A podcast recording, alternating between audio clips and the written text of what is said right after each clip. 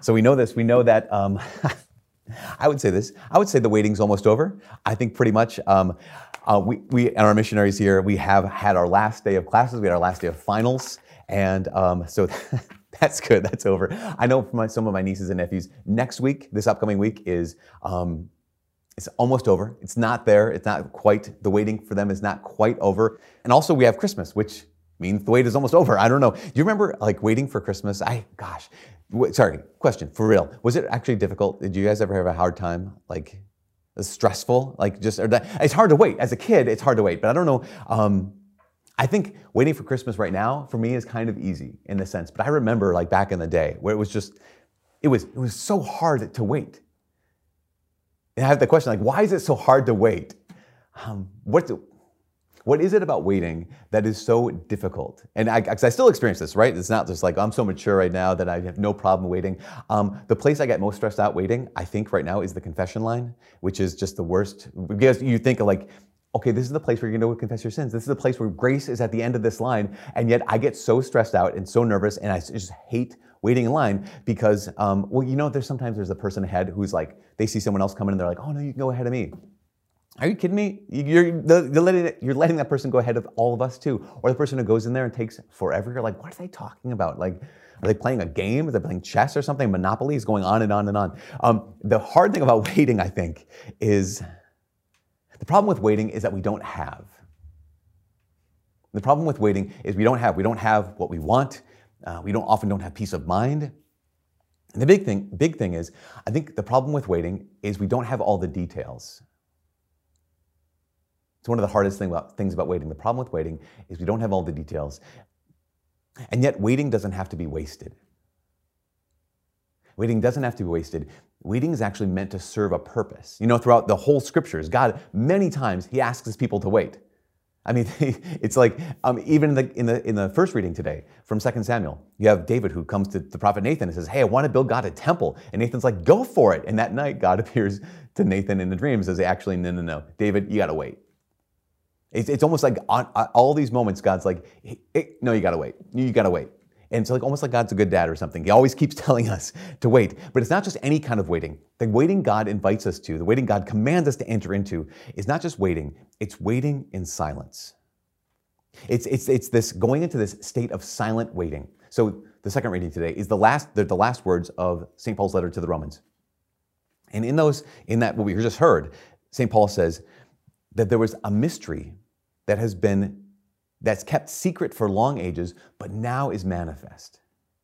So there's this long, long period of waiting, this secret that's been that's been, been kept secret, this mystery kept secret for long ages that is now manifest. Another translation of that is not just a mystery kept secret, but it's a mystery, the mystery kept in silence for long ages. That's strictly speaking, translating what St. Paul said. The mystery has been kept in silence for long waiting, for long ages. Because there's this, this reality that we're called to have, enter into this silent waiting. And think about this waiting in silence, there's two things. We know this. We know that waiting purifies, we know that silence magnifies. This is one of the reasons why we're invited into this, right? Waiting serves a purpose, it's not wasted. Waiting purifies, and silence magnifies. Um, Remember, the problem with waiting is not having all the details. But when waiting purifies, what it does is it, is it so, for example, um, my little brother, when he was applying for medical school, he had always wanted to be a doctor, and so he graduated from undergrad and then applied for medical school, and he didn't get in right away. And so, for the next year, he spent the, his time he spent his time working in a hospital, and he worked as like a tech or like a nurse's assistant. And when he was working in the hospital in our, in our hometown, he found that he really, really liked nursing. He really liked working with the nurses. He really liked doing the work that they were doing, and he had this question of like, wait a second, I have to wait this whole year but in the process of my waiting, I have this new option for myself. And I, I really like nursing. I really like the, the nurses. I really like this, this, all of this stuff. The question was, do I really want to be a doctor? Because I really, really like nursing. It was that process. He was kind of forced to wait. But what it did was it purified his desire. Do I really want to be a doctor? Or can I choose this other profession, which is just as rewarding, just as fulfilling, just as incredible? He chose to be a doctor, but his desire was purified during that time. Again, waiting purifies. Um, even in the Old Testament, you have uh, the, the person who led the people of Israel out of slavery in Egypt. You have Moses. I don't know if you know this about Moses, but at one point, you know, he was, he was raised in Pharaoh's home, uh, and then he killed an Egyptian who was beating up a fellow Israelite slave. And Pharaoh heard about this, and so Moses had to flee. He again, he had been he had been slaved. I mean, he had been saved. He'd been drawn out of the water, raised in the palace, and then he was forced on the run. He spent the next 40 years of his life living as a shepherd far from home. It was 40 years. He was raised fully in Pharaoh's household, and then for the next 40 years, he just waited before God told him the next step. And what did that waiting do? He had to wait because he had to wait for that, that young and impetuous and brash and, and, and hot headed man to be burned away because waiting purifies. It can mature us because waiting serves a purpose. It, it as I said, it purifies, and silence, silence magnifies. And we have this happen all the time when it comes to, we have a holy hour here in this chapel every single morning. We've done it ever since I got here on campus. And one of the things that happens is sometimes students will come in into the chapel, they'll come into adoration. And this is the first time really where they'll be here for an hour or they'll sit in silence for an hour without any distraction, without any music, without any other like alternative voices or noise. And in that silence, one of the things that they discover is that they're very angry. Or one of the things in that silence, what they discover is that they're very afraid. Or one of the things that they'll discover in that silence is that they have all this anxiety. And so they'll come to me and they'll say, like, Father, I don't think I can pray anymore because praying is making me, making me so mad. My prayer is making me so anxious. It's making me so afraid. And I'm like, oh, no, no, no. Here's the thing. Your prayer didn't make you anxious. It didn't make you angry. It didn't make you frustrated. It didn't make you um, afraid. Those things were already there. It's just the silence magnifies those things. Those things are already in your heart. It's just without, without any distraction, there's uh, nothing to get in the way of you noticing this because silence magnifies. Other times, people, I don't know, they'll go on like a silent retreat or even just go away where they're in a place where they just enter into silence. And in that silence, they experience this profound loneliness. And they'll think, wrongfully, they'll think that it's the, it's the, the silence, it's the emptiness, it's that place that's giving them a feeling of loneliness. Like the truth is, no, that emptiness was already there. It's just in the space of silence, they can see the loneliness, they can actually feel the loneliness. As we said, waiting purifies and silence magnifies. And it's, and it's this silent waiting, this you know, great magnifier, this great purifier that does something even more because silent waiting also magnifies and purifies our faith. I think when God enters, invites us, and says, wait, it's more than just a test of faith, it's a transformation of faith. I think um, what he's not just trying to do is giving us a deeper faith, what he's trying to do is giving us a different kind of faith. Because I think that for a lot of us, when it comes to faith, um, I think we most often reduce faith to um, I acknowledge that God exists. So that's what we think faith is. Like, yeah, no, I believe in God. That's that's the thing. I know some of his characteristics, and I, um, yeah, I believe in him. And sometimes, and that, that is faith to a certain degree, but it's not the kind of faith that we're actually called to, to live in. To just simply sit back and say, I acknowledge God exists, or to simply sit back and say, I believe in God. Um, faith is so much more. In fact, uh, I've, been re- I reread the book of Job recently, and one of the things about the book of Job is how God doesn't just, God isn't testing his faith. God is transforming his faith. He's not deepening his faith. He's changing the kind of faith that Job has. So, the beginning of the book of Job, you have Job, and he's this righteous man. And he has, um, he's a wife, and he has a bunch of children, his sons and daughters who are just really blessed. He has got uh, cattle, he's got herds of all kinds. And then Satan comes before God and says, God, will you give me permission to basically take it all away? And so God says, okay, go ahead, take it all away. Because Job, my, my, my man Job, he's going to be faithful. And so Satan does that. Satan, um, in the story, he basically makes it so all of Job's children are dead in one day. And then he has it so that these marauders come and they take away Job's property in one day. And in one day, Job lose, loses everything. And Job's response, you know, Job believes in God. Job, Job believes in God. And so Job's response to this in Job chapter one is he just says he, he, he shaves his head, he tears his clothes because he's, he, he's torn up. I mean, this isn't like he's just passive about this. He is brokenhearted. His life has been destroyed. And yet his response is faithful. His response is, naked I came forth from my mother's womb, naked I shall go back again. The Lord gave and the Lord has taken away. Blessed be the name of the Lord. It's like that's, that's, a, lot of, that's a lot of faith. But it's not over yet. Because then Job gets personally afflicted. He, this, is, this was all external to him. And now he gets, he gets basically these, these boils all over his body. He's in constant, constant pain. And he finds himself sitting on top of this ash heap, taking a, a broken piece of pottery and scratching away at his boils on his flesh. And his wife comes up to him and she says, What are you doing sitting there? Why don't you just curse God and die? just wife of the year right there. It's, it's, Husbands, if your wife has ever said that, know that you're not alone. Um, why don't you just curse God and die? And Job's response, again, he's so faithful. He says, We accept good things from the Lord. Should we not also accept evil? So he just has this faith, right? He has this, I believe in God. I know that he has these characteristics that he's good and he is faithful and he's just. And yet it gets so much worse for Job. By, the cha- by, by chapter 7, Job, who has believed in God, is the silence has magnified his pain. And that waiting has purified some things so that he tells, he cries out and he says, This is chapter 7. He says, Is, man's, is not man's life on earth a drudgery? Are not his days those like that of a, a slave? He is a slave who longs for the shade, a hireling who waits for his wages. He goes on to say, In bed I say, When shall I arise? And then the night drags on.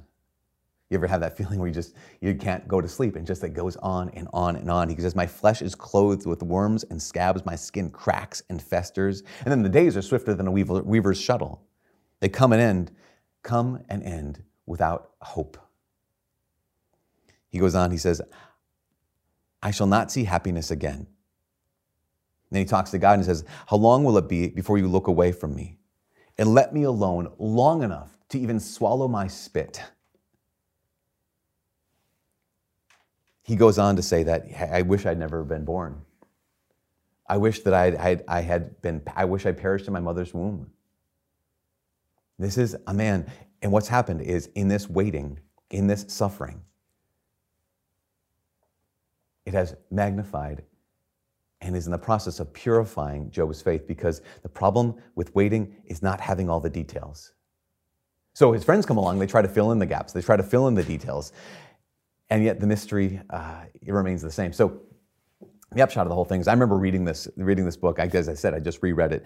I remember reading this book as a teenager because someone told me like the book of Job has like it's the answer to suffering. It's God's answer to uh, the problem of pain. Like why do why does God allow bad things to happen to good people? And it's funny because God doesn't actually answer the question. God doesn't actually tell Job why. God shows up in this, in this book. But when he shows up, he doesn't give Job the details. When he shows up, he gives Job himself. And this is the difference. This is what makes all of the difference. In chapter 42, it's the last chapter of the book of Job. His faith has been changed. Here's what he says he says, I know that the Lord, you, God, can do all things, and that no purpose of yours can be hindered. And then he says these massive lines. He says, I have dealt with things that I do not understand, things too wonderful for me, which I cannot know. I had heard of you by word of mouth, but now my eye has seen you. Therefore, I disown what I said, I repent in dust and ashes. See, Job is saying, My faith has changed. I had heard of you by word of mouth, but now I have encountered you.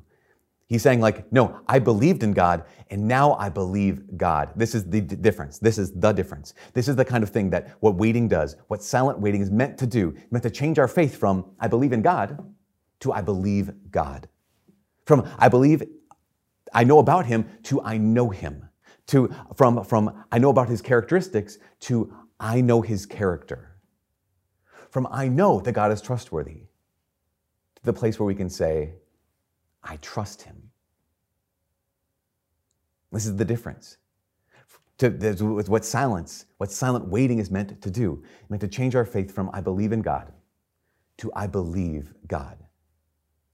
Because um, when we believe in God, we say, okay, the problem is I don't have all the details, so give me the details. But when we believe God, we say, may it be done to me according to your word. This is, this is why Mary is the model for our faith.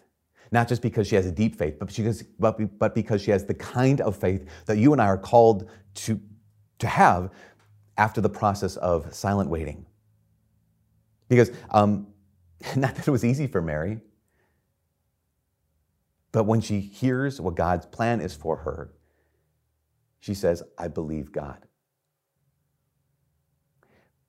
Now, here's keep this in mind. For Mary, she doesn't know what's going to happen. She has no idea what the future holds. She has no idea what's next. She doesn't know the details. But she's called to enter into this silent waiting. Again, for us, the problem with waiting is not having all the details. But Mary, she just simply asks one clarifying question and then she trusts. She asks one clarifying question and then she trusts. And her faith is revealed as being so much more than I believe in God, and it is all about I believe God. Now, this is the last thing. That doesn't mean that this was easy for her. It wasn't. In fact, I don't know if you caught this, but in Luke's gospel, when he's recounting this to us, he says the angel came to her, and Mary's response is she was greatly troubled. Now, keep that in mind. This is like this is this Greek term that that really means that she wasn't just kind of startled, she wasn't alarmed, she was greatly troubled. It bothered her to the core. But what was she, what was she greatly troubled by? Sometimes we think, well, yes, you're surprised he's on angel for crying out loud standing right there. Like that would be kind of like shocking. But it doesn't say she was greatly troubled because she saw an angel. It says she was greatly troubled at what was said. So what was said? The archangel Gabriel says to Mary, Hail full of grace, the Lord is with you. Those are the words. These are the words that like shook Mary to the core of herself. Why? Because she was a good Jewish girl and she knew the Jewish scriptures. And when God has a plan for someone, whether it be Moses or David or Gideon or Joshua, any of the people that the Lord God has led into a place of danger, into a place of, of crisis, into a place of like, this mission is so big that it is way bigger than you and could absolutely crush you. The words of the angel were always first, the Lord is with you. So Mary knows this. She's greatly troubled at what was said. To her core, it shakes her because she knows. Here is God calling me to something that is far, far too big for me on my own. And yet, with her faith, being able to say, I believe God, she is able to say, in the midst of that fear, let it be done to me according to your word. I don't know if those words are familiar to you. I think they should be familiar to you. I, we already said them once, actually twice. You know, four times in the Mass, the priest or the deacon greets the people and says, The Lord be with you. The exact same words. And for the exact same reason. The exact same words of the angel to, to Archangel Gabriel, Gabriel to Mary, and for the exact same reason. Because why? Because when you show up for Mass, what we're showing up for is something bigger than us, something that's more dangerous than us, something that could crush us, something that could kill us. And the very beginning of Mass, the Lord be with you, is not the priest saying, hey guys, what's up? It's the priest saying, you guys, you realize you've been called into this mission, you've been called here to worship the Lord. So buckle up. And then we hear the gospel, the Lord be with you. And then in just a second, we are going to enter into the liturgy of the Eucharist. And the most, the it's almost the most, seemingly the most dangerous part of the Mass, where the priest says, The Lord be with you, because if he's not, you are approaching the living fire. You're approaching the everlasting flame. You're approaching the mountain of God, the altar of the Most High. And if he is not with us, then we are destroyed by his presence. And lastly, the priest at the end of Mass says, The Lord be with you. Now get out of here. Because your mission then is to take the Lord Jesus out into the world. And that mission is so big that it not only can crush us, it will crush us. But we keep coming back. We keep, we keep coming back to worship. And this is why. Because we worship and we wait. And this time, again, the waiting is almost over, but this, for some things, but in other ways, we're entering into this time of silent waiting so that our faith and our hearts may be purified and magnified. So that every single one of us, the more we worship, the more we wait, the more we enter into this uh, time of purifying, this time of, of, of magnifying, that our faith may not just be deepened, but may be changed. From I believe in God to I believe God. From I know his characteristics to I know his character.